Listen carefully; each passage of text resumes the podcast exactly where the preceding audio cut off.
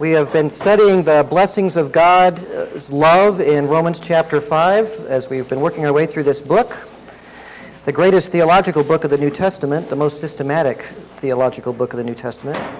And I hope we've been gaining a renewed appreciation for God's love and grace as we've worked our way through here.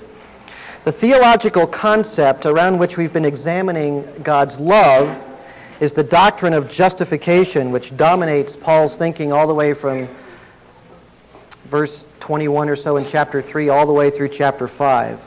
Justification. That's a big word, but it just refers to how a man is justified before God, how a man is made right with God. Or more to the point, how can a sinful man be justified before God? Because that's the question we all have to ask ourselves. We learn that justification is a gift, a gift of God's grace. That is, it's unmerited and undeserved.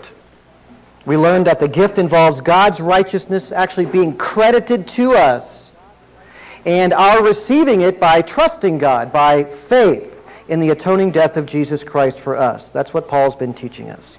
We learned that love is what moves God to act on our behalf. That's the driving motivation of his heart, if you will, and love of such a kind that it is virtually unknown among men. The kind of love God has for us is unknown amongst human beings. We don't even we don't even have an analogy in human terms of the kind of love God has.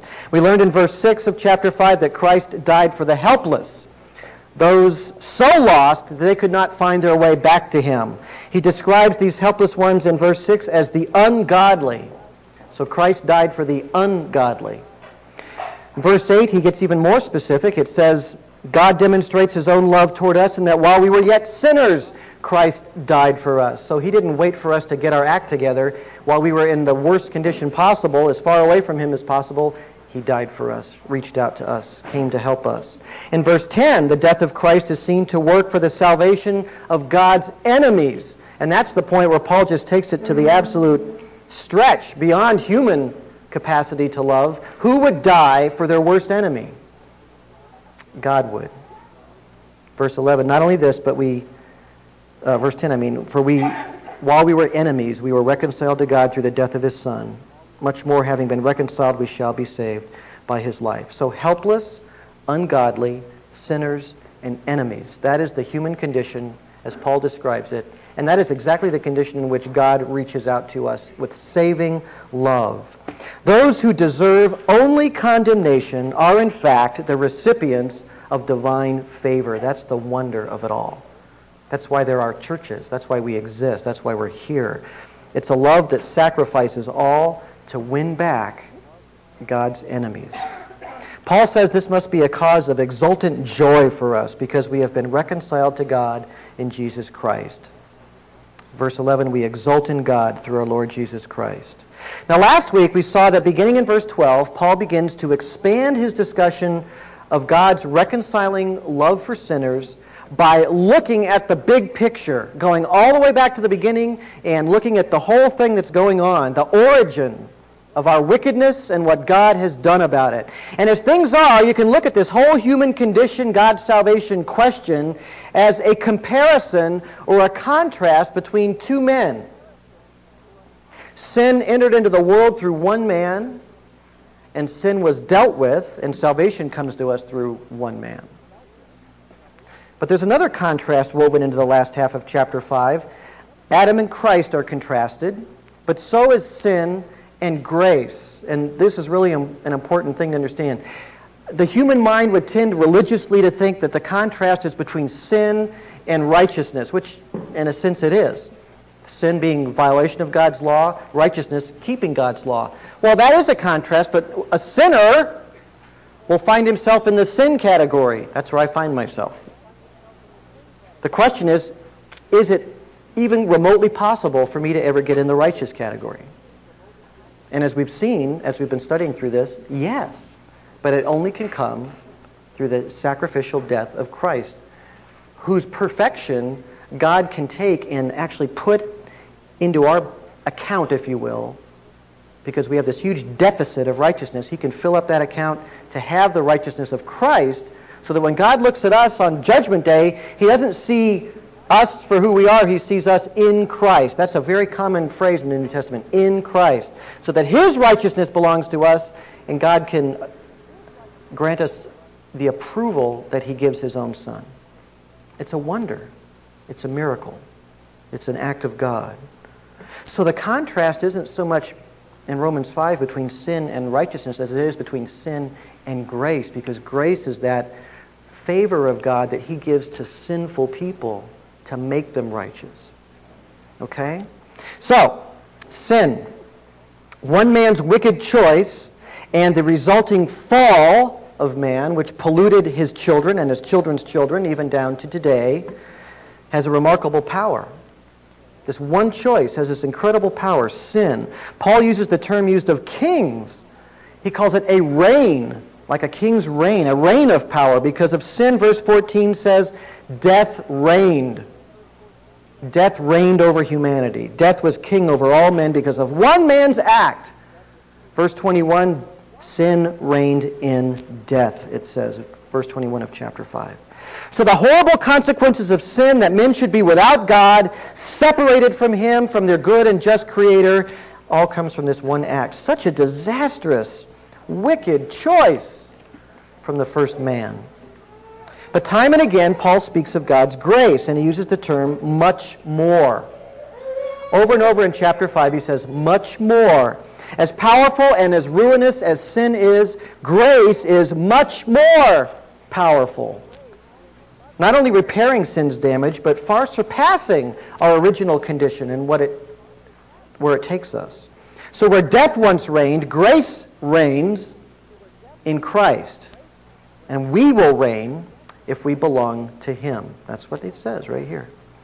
So before we look at all this much more wonderful work of grace stuff, which is really great, we're going to get to that in a minute, I want to remember and review just how awful that first sin was and what it did to us in casting us out of fellowship with our great God. Remember the words of Chesterton who said that original sin, this idea that we are all morally polluted and corrupt, is the only doctrine in Christianity for which you have every single day plenty of observable evidence. And it's true. You can just look in your own heart every single day and find wickedness there. And where does that come from? What is the origin of that? Why are you like that? Why am I like that? If you can't answer that question successfully, you've got a wrong philosophy of life.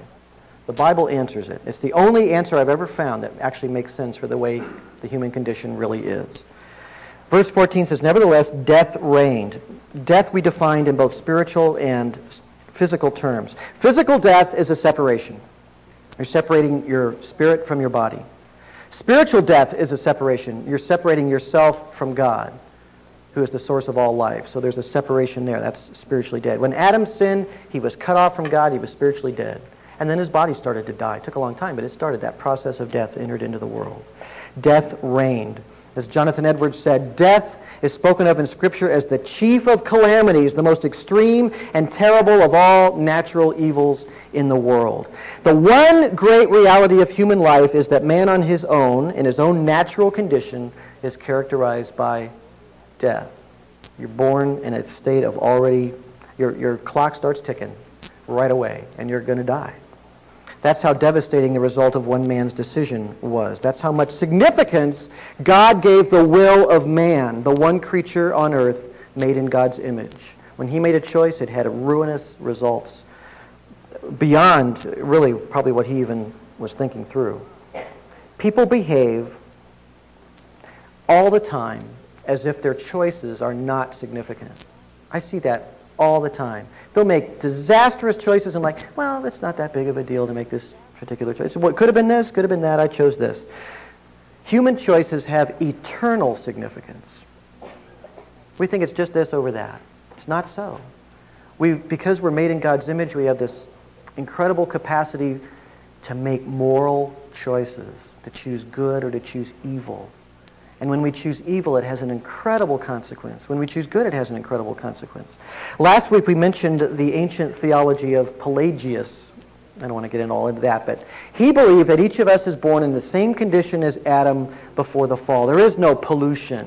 We're all born just like Adam was born. And every time a child is born, he has an absolute free choice to choose good or choose evil. He's just free, just like Adam was free. We're all free and good unless we follow his bad example. The only influence Adam has on us is that he was a bad example. And Pelagius believed that the only effect of Adam's sin was this example that he gave us, which was to choose against God. Well, the church fathers back in the early centuries of the church rightly condemned this teaching of Pelagianism as heretical because it did not give proper weight to the profound effects of the fall in polluting and corrupting our nature. I don't know how Pelagius looked at his own heart and didn't see there this moral pollution. But Pelagius' greatest theological opponent back in the fourth century was Augustine, St. Augustine, or Augustine, as my church history teacher used to call him.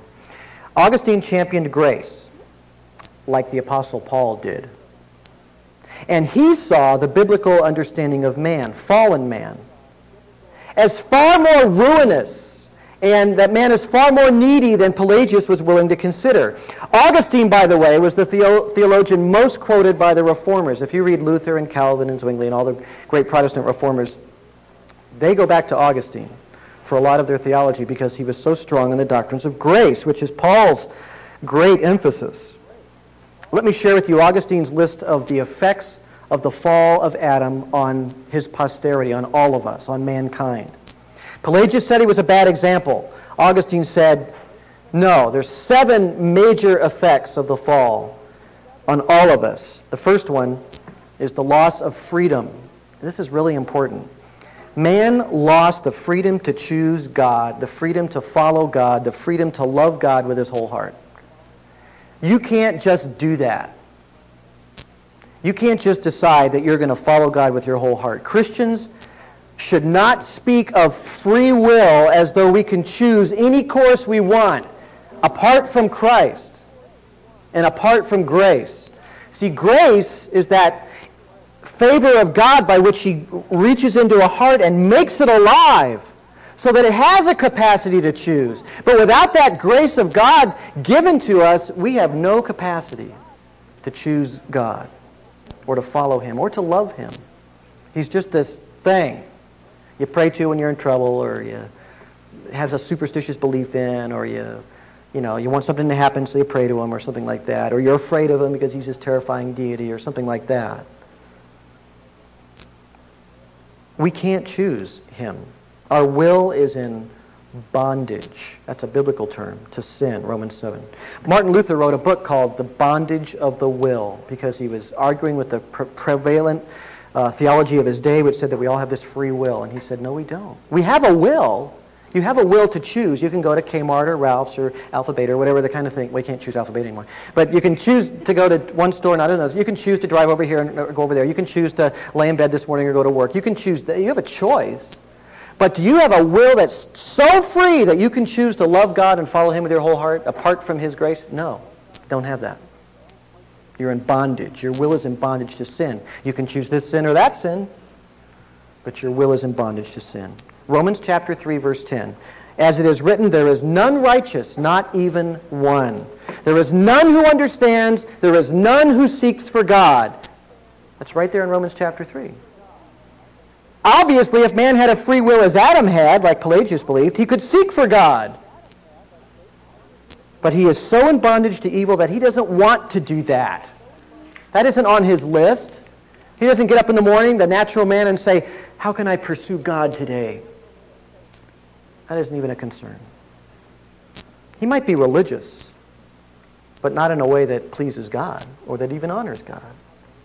That's why Jesus said in John 6:44, "No one can come to me unless the Father who sent me draws him." Apart from God's divine action, we can't, we won't choose him. We're not free. The second consequence of the fall is what um, Augustine said was the obstruction of true knowledge. Theologians call it the, the noetic effects of sin. Nous is the Greek word for mind, noetic. One aspect of this is simple deterioration. Our brains are uh, wrecked by the curse. You know, they say we use only a small percent of our brains as it is. That's a result of the fall. Why is that? Why aren't you like Einstein or somebody who maybe uses 3% more brain than you do, but still doesn't use even close to the amount of brain power that he has? We're not nearly as sharp as Adam and Eve were. Supposedly, we don't even use all this vast amounts of brain. Of course, this was proven by the invention of television, that we don't have a lot of use of our brain. More significant is our inability to reason properly. People are easily deceived and self-deceived. Aren't you always amazed at how dumb other people are? Maybe they're amazed at how dumb you are sometimes. But prejudice enters into our thinking. Uh, just uh, stupidity enters into our thinking. Where we, we make decisions on the worst possible evidence about things. We judge people all the time. Our thinking often gives way to sinful or corrupt desires. We justify bad behavior because of this or that, or I needed to do that. I'm a victim of this and that, and kind of all those kind of things. Scripture describes the human mind as darkened. Remember Romans chapter 1. Verse 21, when we were there. Even though they knew God, they did not honor him as God or give thanks, but became futile in their speculations, and their foolish heart was darkened. We live in a culture where the elites of our culture have darkened, foolish minds, blatantly misunderstanding human nature, and then going on like they're brilliant about it. And it's so obviously foolish. Third effect, the fall has lost man the aid of God's grace. We don't have the aid of God's grace. A man who didn't fall would always have God's immediate assistance and sustaining help in any difficulty of any kind, but in the fall that is lost. God may be gracious. He may be. But he has no obligation to be, and often he is not. So we're stuck with our own wickedness and its consequences. Number four, we lost paradise. We lived in a cursed world decay, disease, corruption, a harsh and often unforgiving environment. A couple weeks ago, I read that book, um, Endurance, about the, the guys that went to South, um, the South Pole. They were trying to get to the South Pole. They never made it. Their ship got locked in ice, and they spent two years living on ice floes and eating seals and all that. And just this incredible story, but just the harshness of the conditions they were in and all the horrible things they had to go through to try to survive. And it was just a remarkable story. That's a result of the curse. And in paradise, before the fall of man, you could go to Antarctica and it would have been a pleasant place. We actually know that because there's tons of coal in Antarctica. Tons of it. And you know what coal comes from? It comes from plants and vegetation and lush vegetation. And there's no vegetation in Antarctica now. None. Things changed after the fall of man. God cursed the world and uh, there's weeds and mosquitoes and all kinds of things, whatever. The fifth thing, the presence of what in old theology they, they used to call concupiscence or sensuality. This refers to a bent in our nature towards the corruption of the flesh. Now, this isn't the body's capacity to just enjoy things in a, in a sensual way. That is, that's a God-given thing. It's the out of bounds out of control sensual nature that overthrows the governing principles of wisdom and reason that puts our sensual nature in its proper place and its proper perspective. It's that part of us that throws reason away and does stupid stuff, gets caught up in addictions and all kinds of fleshly amusements and things like that. That's what Paul's talking about in Romans chapter 7, verse 14, when he says, We know the law is spiritual, but I am, I am of flesh, sold into bondage to sin. That's what he says, Romans 7:14. He says, For that which I am doing I do not understand, for I am not practicing what I would like to do, but I do the very thing I hate. Anybody ever have that experience? So did apostles. That's con- concupiscence, this whole sensual nature that we have. The historian Philip Schaff comments, he says, Originally the body was as joyfully obedient to the Spirit as man to God. There was but one will in exercise, by the fall, this beautiful harmony has been broken and that antagonism has arisen, which Paul describes in the seventh chapter of the Epistle to the Romans. Concupiscentia, the Latin expression, therefore is substantially the same as what Paul calls in the bad sense flesh. It is not the sensual constitution in itself, but its predominance over the higher rational nature of man. Concupiscence, then, is no more a merely corporeal thing than the biblical flesh but has its seat in the soul, without which no lust arises. So we have this problem of our sensual nature. Number six, he said the sixth consequence of Adam's sin, according to St. Augustine, is physical death. We talked about that last week. The seventh thing is what Augustine called hereditary guilt or original sin. And that is the passing on from parent to child, from Adam to us, a sinful nature. Now, I don't know about you. I've got three children. They all have a sinful nature. Does anybody here have a child without a sinful nature? I'd like to meet that child. Do you? You don't have a child. You are a child without a sinful nature. Okay. Let's ask your mom, Jason. we are not born neutral, but we have this bent towards evil. Keep an eye on that kid. For Augustine, that involved Adam's guilt as well, and we talked about that last week, whether or not we share his guilt or not. But the, the point is, the effects of the fall are way beyond the idea of Pelagius that Adam had a bad example, and we kind of follow his example. The effects of the fall were profound, and we find ourselves still very much in the condition described here in the book of Romans and described by Augustine.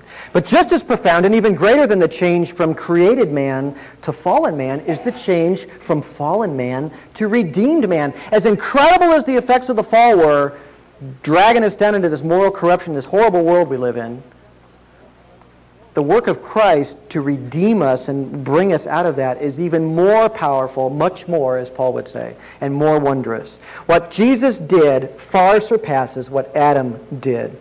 The fall of man was a natural consequence of this choice. But salvation isn't just a natural consequence. It's actually God intervening in humanity. God, it's God's doing, and He alone gets the credit and deserves honor and devotion for rescuing us from ourselves. Adam falls, this sort of thing just plays out, this natural fall into oblivion and despair and, and sin and wickedness and all of that. But God intervenes. He doesn't have to. He just does.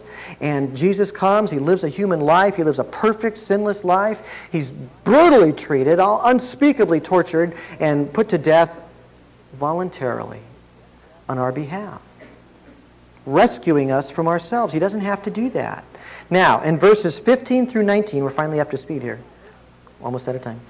In Romans 5, you have a series of contrasts between Adam's transgression and its results. If you got one of those sheets that was being passed around, in fact, I, uh, I'm going to do something radical and use the overhead projector, which I've never done. It's kind of exciting. I get to be an overhead man. Once I had a Sunday school board with flannel graphs years ago, and I was so excited. Now I'm, I'm using a visual aid because, because I just want you to see this contrast thing. It's really interesting. Um, as you look at these, if either up there, which I'd prefer because I made that up, you know, I went through all the trouble, or you can use, use the sheet you've got there. But I want you to see how large a part of the concept of grace plays in Paul's thinking. When you look at the Christ side, before he really gets to, I mean, he talks about Christ all throughout it, but he's emphasizing grace, grace, grace, free gift as the, con- as the contrast to what Adam did. It's not what we do to get to heaven that matters. It's what Christ did and gave us. That's just over and over and over what Paul wants you to get out of it. That's the gospel. That's why it's called good news. The gospel isn't, you'd better be good. If you're not good, you're not getting in. And you're not very good. You're not looking good. That's not gospel. That's bad news. If you had to earn your way into heaven, that's bad news. The good news is this idea of God's grace. God's unmerited favor. There's the big theme. You'll never understand Christ and understand what he did without understanding grace. Verse 15 begins with a general statement of contrast. He starts off, he says, But the free gift, he uses the word charisma in Greek, grace gift. The, the grace gift is not like the transgression. Now we set up the contrast. We've got two categories we're going to start looking at. Verse 14 ended it saying that Adam was a type, a, a, representation of Christ who was to come. Well, verse 15 tells us he's like Christ as an opposite. He's like, he's like Christ as a contrast, an antitype, if you will. Both men, the, the thing they have in common is this. They both acted and radically changed the destiny of many other people. That's how they're similar. But in exactly the opposite directions. That's how they're contrasted. So the first contrast in verse 15 is the word for in the second sentence there. For, if by the transgression of the one the many died, much more did the grace of God and the gift by the grace of the one man Jesus Christ abound to the many. So notice the contrast is not precise. there's the transgression of one, death, and there's grace and the gift of grace. And instead of saying life, he says it abounds. It's not an exact parallel. And he wants it not to be, so you're thinking about it more. You've got transgression, death, grace, gift of grace, abounding. You'd expect a word like life to be there, but he uses the word abound. Life comes later. He's going to use that word. But Paul wants you to see the nature of this contrasting deed. It's an act of grace. It's a gift. It's an abundant gift. It's a much more thing. Adam horribly wronged his posterity, but Christ gives his people much more, an abundant gift. The second contrast you see in verse 16. The gift is not like that which came through the one who sinned. For on the one hand, the judgment arose from one transgression, resulting in condemnation. But on the other hand, the free gift arose from many transgressions, resulting in justification. This is really interesting too. One transgression, condemnation. Free gift, justification. He isn't even trans, he's not yet anyway, he's not saying one act, one act. He's saying one transgression, condemnation, free gift, justification. And then he has a really interesting and unexpected phrasing here. He says, judgment arose from one sin, one transgression. The gift arose from, you'd expect him to say Christ's righteousness, but he says many transgressions. In other words, he's saying Adam's sin, it destroyed our, it destroyed his posterity, it cast him away from God, it brought all these ruinous effects, this one act. But the free gift comes as God looks upon all the sin of man and all these horrible sins and all the horrible things that have come from Adam's fall. And as a result of all seeing all of that, God gives us the gift. That moves God to be merciful. You would expect him to say one act of righteousness, but that's coming in verse 18. But instead he's talking about what motivated God to do this, and it's the sin of man. Paul is saying God's judgment came from one man's sins, but the gift of salvation comes from God because of many men's sins. It's the same idea we find in verse 8. God demonstrates his own love toward us in that while we were yet sinners, Christ died for us. It's the same idea you see in verse 10. While we were enemies, we were reconciled to God through the death of his Son. One sin led to judgment and condemnation. Many sins have led God to act as a redeemer of sinners. He loves us. He wants us. He is saving us. He acted for us. So many transgressions called forth mercy and grace. The third contrast, verse 17.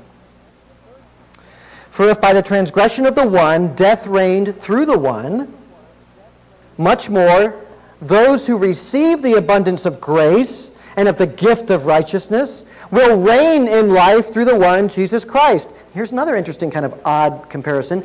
Transgression of one who reigns. Death reigns. Now you'd expect him to say, through the righteous act of one, life reigns, but he doesn't say that. He emphasizes grace to the ones who will reign. Those who receive grace and the gift of righteousness, righteousness put in their account, they will reign. It's an unexpected parallel there. The emphasis is still on the freeness of God's grace and his salvation. And we have another much more phrase here. Grace isn't like judgment. Sin and judgment are matters of justice.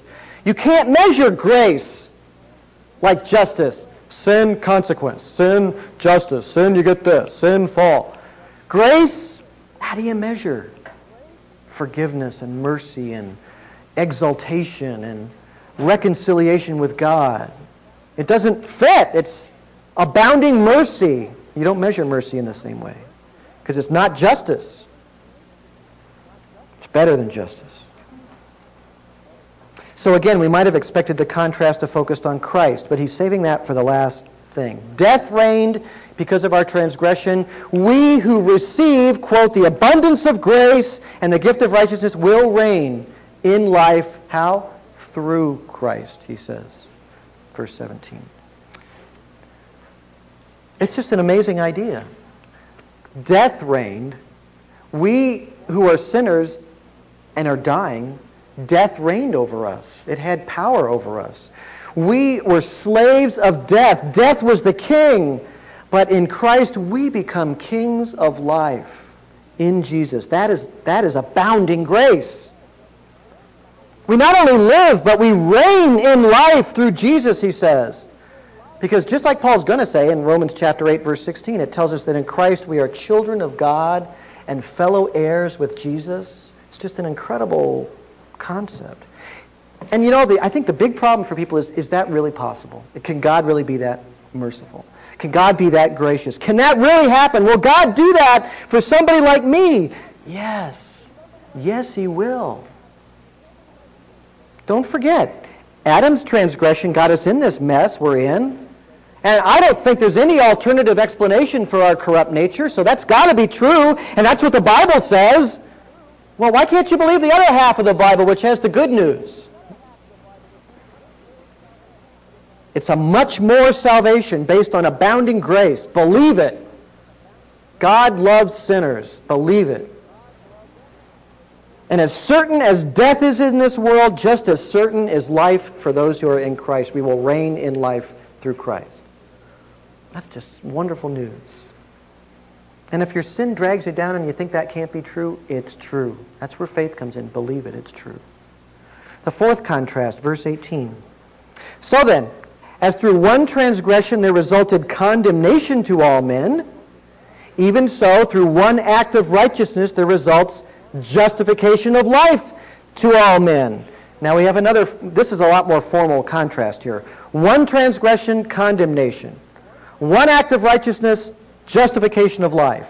So verse 18 begins, so then, and we talked about last time, he's really picking up the thought at the end of um, verse 12 there. You know, verse 12 was a cut-off sentence, and everything after that was sort of explanatory, and now he's sort of picking it up again where he was, where he left off in verse 12.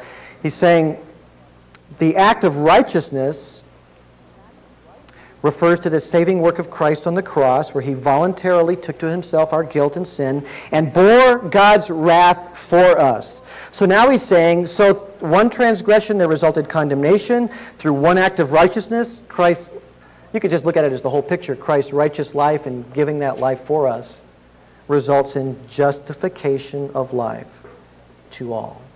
Of course, that's all who believe. The fifth contrast, verse 19. For as through one man's disobedience the many were made sinners, even so through the obedience of one the many will be made righteous sinners can become righteous through Jesus Christ. To obey, to disobey. What vastly different ends come as a result of each choice. One made by Adam, one made by Jesus. You know, just as a side note, we are very foolish when we think that one is just like the other. Disobedience and obedience. And we often do. There's small risks in disobeying, we think.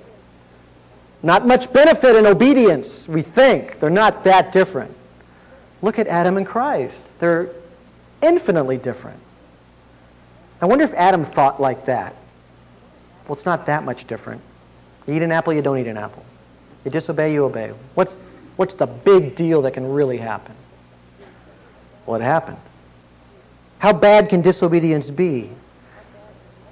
Well, every wretched reality of life as we know came from an act of disobedience. Billions were made sinners because of one man's disobedience. But praise God that by his mercy, many are made righteous through the obedience of one man, Jesus. What if Jesus had blown it? What if he decided not to go through with it? Choices matter. Obedience matters.